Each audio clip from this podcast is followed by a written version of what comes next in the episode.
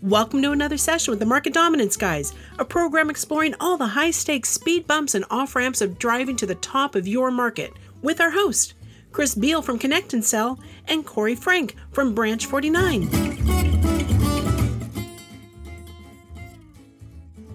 Welcome to the continuation of a conversation with Hitesh Shah, C T O and C P O of Connect and Sell. This episode delves into the world of sales and coaching for sales managers. Hitesh shares his experience and insights on coaching by the numbers and how to effectively manage and coach a sales team. Corey and Chris share their thoughts on how to analyze sales data and determine the strengths and weaknesses of individual sales reps. They stress the importance of getting granular with the data and looking at it with a critical eye. By understanding the patterns and details of sales interactions, sales managers can take the necessary steps to help their reps improve and drive better results. Chris also offers his advice for new sales managers on how to stay up to date with fast-moving sales trends and how to effectively manage a sales team in a fast-paced environment. He suggests starting the day by looking at sales data and focusing on the critical details of sales interactions.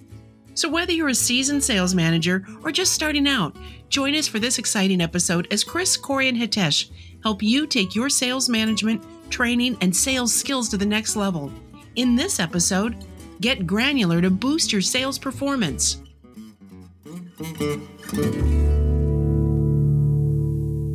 We had a great conversation the other day informally talking about your cataloging experience, Hitesh and Chris. And we were talking about the, and I'm going to butcher it, right, was that the items lead you to the category. The category doesn't lead you to the items, right? It's very easy when you're trying to deduce causation versus correlation. We've had a number of conversations about this. But when you have, let's take a real world problem. How do you determine if the items, that data is leading to a category challenge, or is the category going to lead you to, it never leads you to the items, I believe that you had said, right? Maybe you can clean up that butchering of your nuggets of wisdom that I just fed back to you. That was pretty good. You just got twelve of my patents right there. Hitesh, what are your thoughts about this? I mean, you and I have both built a lot of classification systems that do automated or semi-automated classifications, all with at some point with humans in the loop, either early, middle, or late, or cleanup. You did it in the world of jobs at a level that nobody had ever done before, figuring out how to match people to the jobs that are out there in the world. I've done it in the world of products and parts also. When you think about what Corey just said, I think the most interesting example that comes to my mind is coaching by the numbers, Chris, in terms of dispositions, right? Mm-hmm. So Corey, in Connect and Sell world, every call is disposed with a disposition, right? What happened, right? I got a referral, I got wrong target, the person was not interested, right timing, not me, talk to somebody else or whatever. Chris started noticing this very peculiar pattern where interests and information would suddenly start dominating your disposition pie chart, right? So we have a pie chart that shows what's the spread of your dispositions. And it turns out that people who are not very good at communicating your value prop or are super nice on the phone, so you don't feel like blowing them off, you don't feel like turning them off, but at the same time, they don't give you a compelling enough story or a pitch for you to say, yes, I want to learn more. So guess what? The easiest thing to punt to is, send me some information and I'll get back to you. And Chris, I still remember the grid that we, we looked at on the whiteboard in uh, the San Mateo office, where you came up with this technique of saying, okay, here's how you stack rank your disposition outcomes.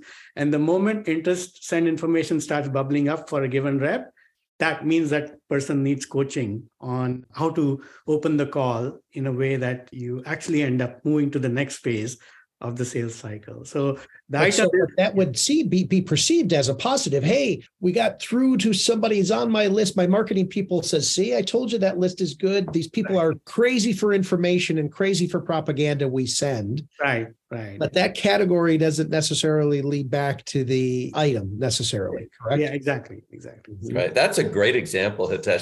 The truth is always in the details. The details are always a pain in the ass because you got to figure out what the patterns are, and you will see patterns where there aren't any. These are the hard things about hard things. This is why some people are do work like this and others do sensible work. Right? Mm-hmm. You actually know what the outcome is going to be. So that's a great example where there's something that emotionally leads you in one direction. Hey, this rep must be pretty good. They're getting a lot of interest. In fact, that tells you something about the rep. This rep can't close. They yes. can't close a meeting, right? And so now that they need coaching or replacement, well, let's take a coaching step because that'll tell us if they need coaching or replacement. We had one the other day that was really funny. You know, everybody's obsessed with mobile numbers, mobile numbers, mobile numbers, mobile numbers, right? Because, well, they have higher connect rates. So the mobile number is the category and the connect is the thing you're trying to get to inside.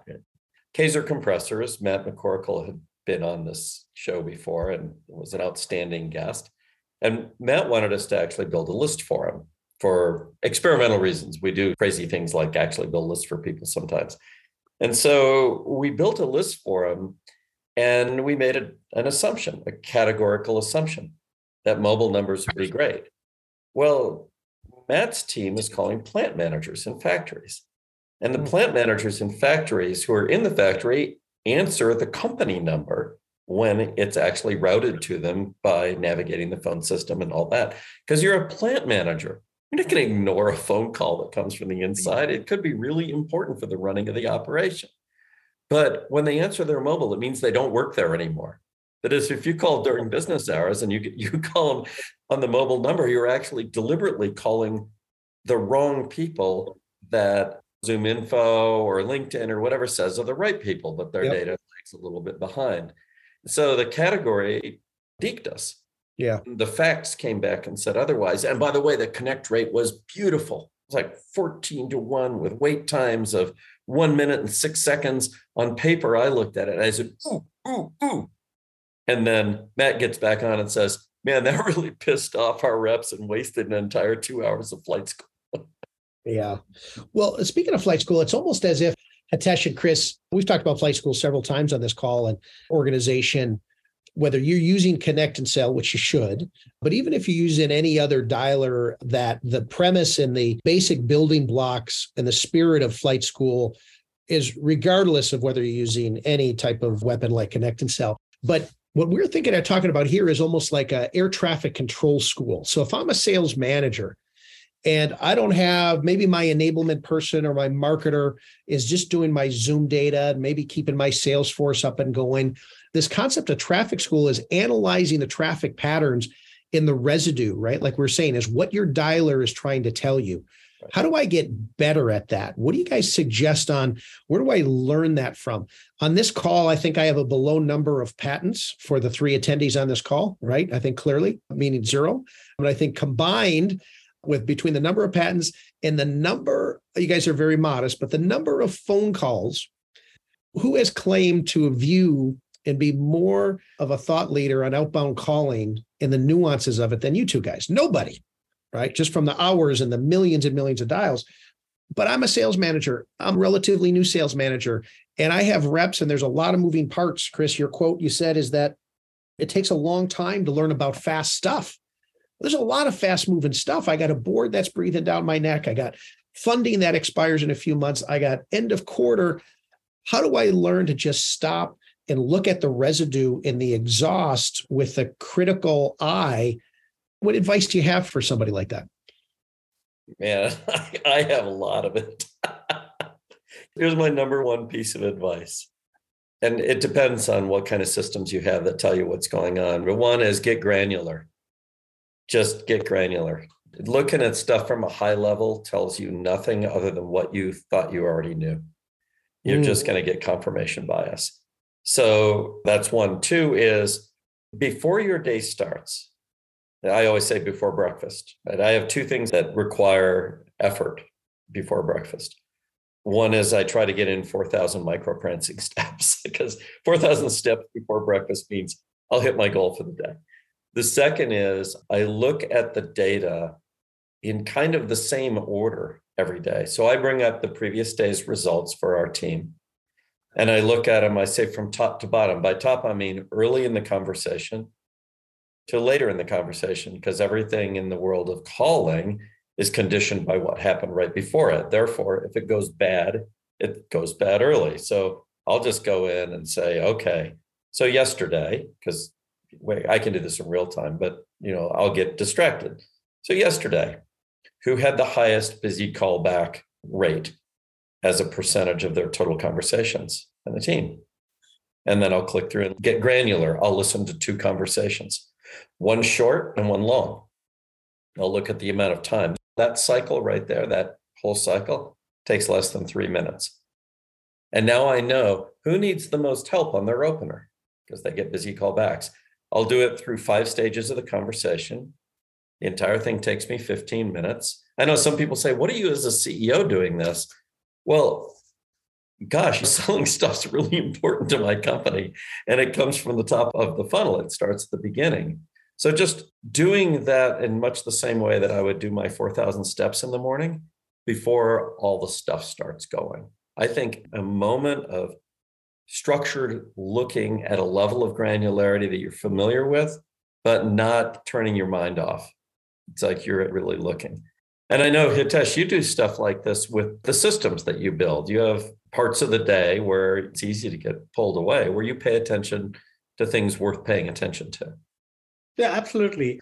In fact, in the context of what you were saying, Corey, every dial that you make, right, there are three levels of insights coming from the exhaust that you get back from Connect and Sell or even from any other dialing system, right?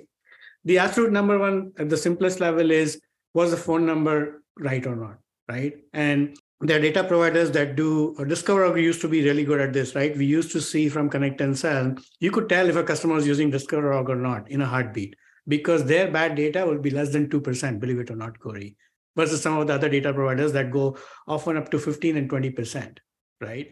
So one is just the quality of the data in terms of whether the phone number actually worked or not, okay?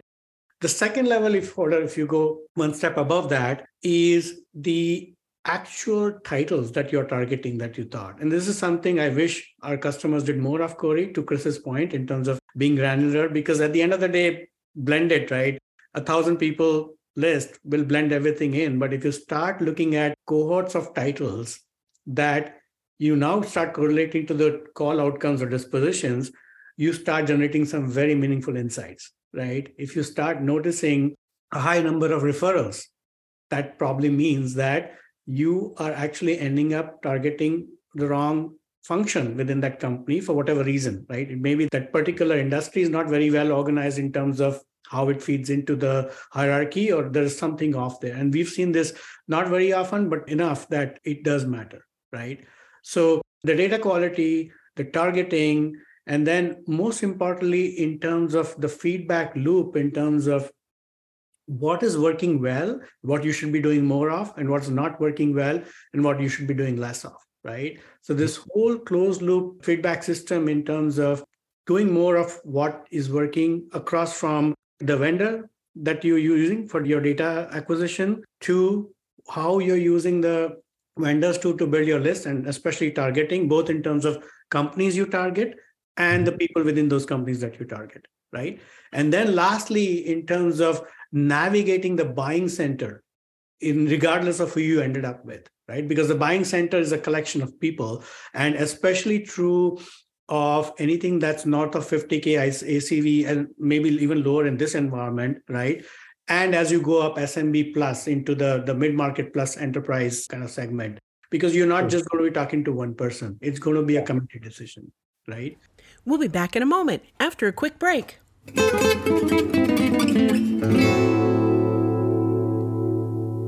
Connect and Sell. Welcome to the end of dialing as you know it. Connect and Sell's patented technology loads your best sales folks up with eight to ten times more live qualified conversations every day. And when we say qualified, we're talking about really qualified, like knowing what kind of cheese they like on their Impossible Whopper kind of qualified. Learn more at connect and sell dot com.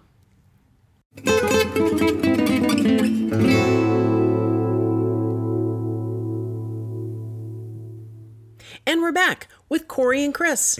So that and having that childlike curiosity as well is key to finding out, what if I pull on this thread? What if I pull on this thread, right? And getting down. It's okay to fall in love with getting in these little rabbit holes, right? About what it's going to lead you in. To that point, Hitesh, you have a mature sales manager that maybe doesn't necessarily analyze their business. There's no rearview mirror. It's all about just dial the phone, more dials, more data, hire more people. Is that condition terminal? How would you reform somebody like that, like me, right? Who I don't have time to four thousand steps, Chris. I mean, come on, look at me. I don't take four steps. I'm sitting behind the desk and I'm managing my, you know, how can you reform somebody like me to say, listen, this is why it's critical to your business.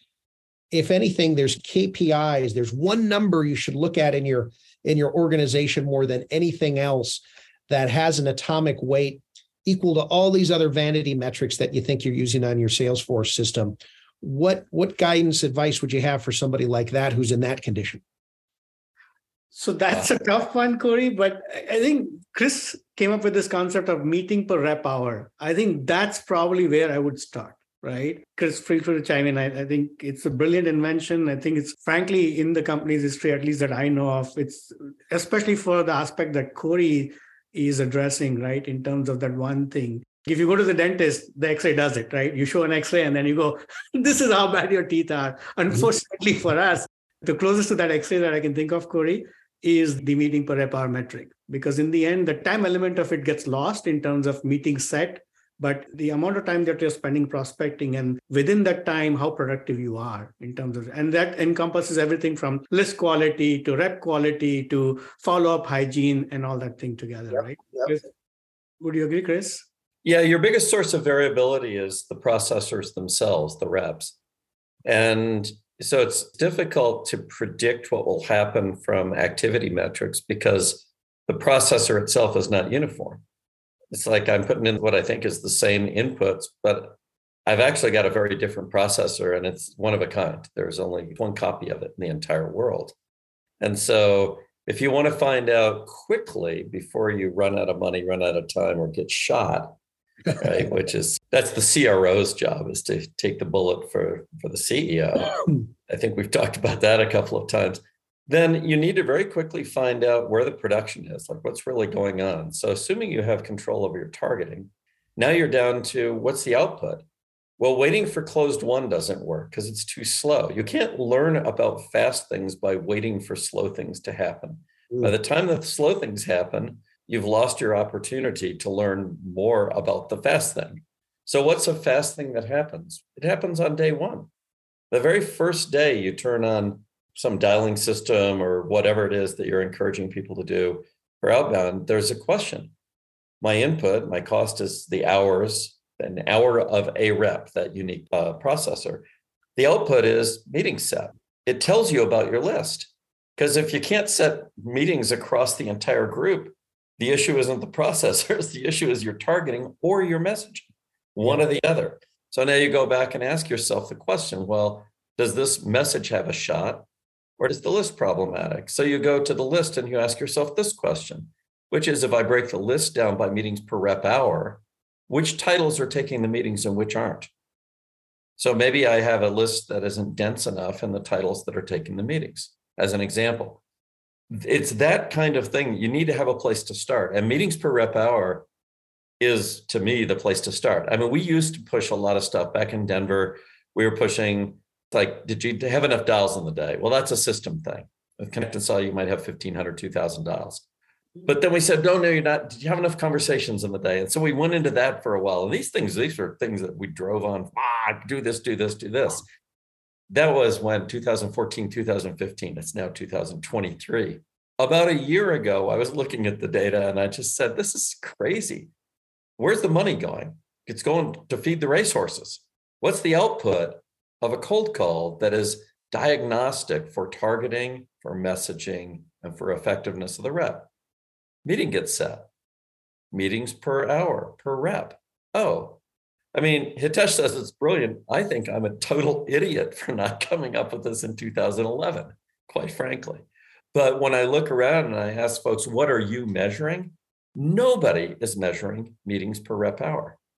It's the one thing that they should be measuring if they want to get a very quick handle on, okay, where do I go for improvement? Because if you're forward looking, where do I go for results? And then if I'm getting results or I'm not getting results or whatever, where do I go for improvement? It's right there. When we engaged, when you were at Stormwind, and I was trying to make a point to you, which is your talent spread is huge and there's an issue.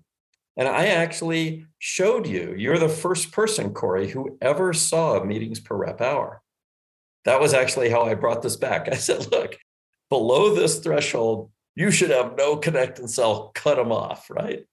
And you said, Chris, I can make them better, because that's your mindset. And the answer is maybe you could make them better, but it was going to take a while. And the question is, how long did you really have, especially given how much you were paying us? It's a fascinating thing. And I'm glad you brought it up, Hitesh, because this is the one metric to rule them all. Yeah. It tells you everything. It tells you where to look, or it tells you to look. Absolutely. Right. It's, everything else is a lagging indicator, right? It's causatory based off of that one, because if it's meetings per day, yeah, but meetings per hour, right? And then combined with these other granular items, right? Hitesh, that you and Chris were talking about, right? The busy callback laters or send information. That's the one string. So the one string to pull on the sweater is if somebody's beyond the norm of meetings set per hour per rep. Yes. And let me clarify. When I say meetings per rep hour, I mean per prospecting hour. Yes, right. Sure. That, sure. So taking eight hours in the day doesn't work. You've got no, to no, actually exactly. say, I know they're prospecting for this amount of time. And one of the advantages of dialing systems like ours or others is they actually tell you literally how long somebody's prospecting. When I look at our system right now, which we never do, you know, we don't do it in podcasts to look, look, right? Because it's, it's an audio medium. But if I were to look right now at our team today on one twenty-six, and I'm just going to look at our inside sales team because they do more prospecting, and I can go top to bottom on meetings per rep hour. So our top performer, Josh Lehman, using Connect and Sell today for one hour, eleven minutes and thirty-six seconds, has set three meetings, and his meetings per rep hour is two point five one. By the way, for those of you who want a benchmark, zero point five is the magic number. So we've always said that there's a magic number for market dominance, right? There's a conversion rate that you can go, oh, that's pretty good. That's going to get me there. If you're over zero point five meetings per rep hour as a rep and you can sustain it, you're a keeper. Yeah. Now, somebody might say, well, what about the list? So that the right meetings, the meetings people show up for? Those are all things that can be controlled either in making the list, which should be the companies, not the reps, mm-hmm. or in handling the aftermath of the meeting being set, rescheduling and all that kind of stuff. Mm-hmm. So ours today, by the way, I'm very happy, is zero point seven six meetings per rep hour. And I have one, two, three, four, five, six people that are above that today. So there's variation day to day, but that one tells me where to look. I have two people at zero. Now that's one day, right? So now you look back over a week. And this is also key. You got to be fine-grained, but you can't be twitchy. You can't be reacting to everything. You got to know, okay, this is for real, right? Yeah. So now I go to meetings per rep hour for the team as a whole, and suddenly it smooths out. The top was zero point eight seven, and the bottom is zero point three five this week, and the average across the entire team is zero point five six, so I guess we can stay in business. Gotcha.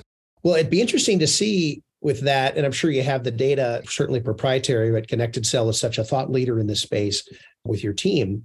But what is that danger zone?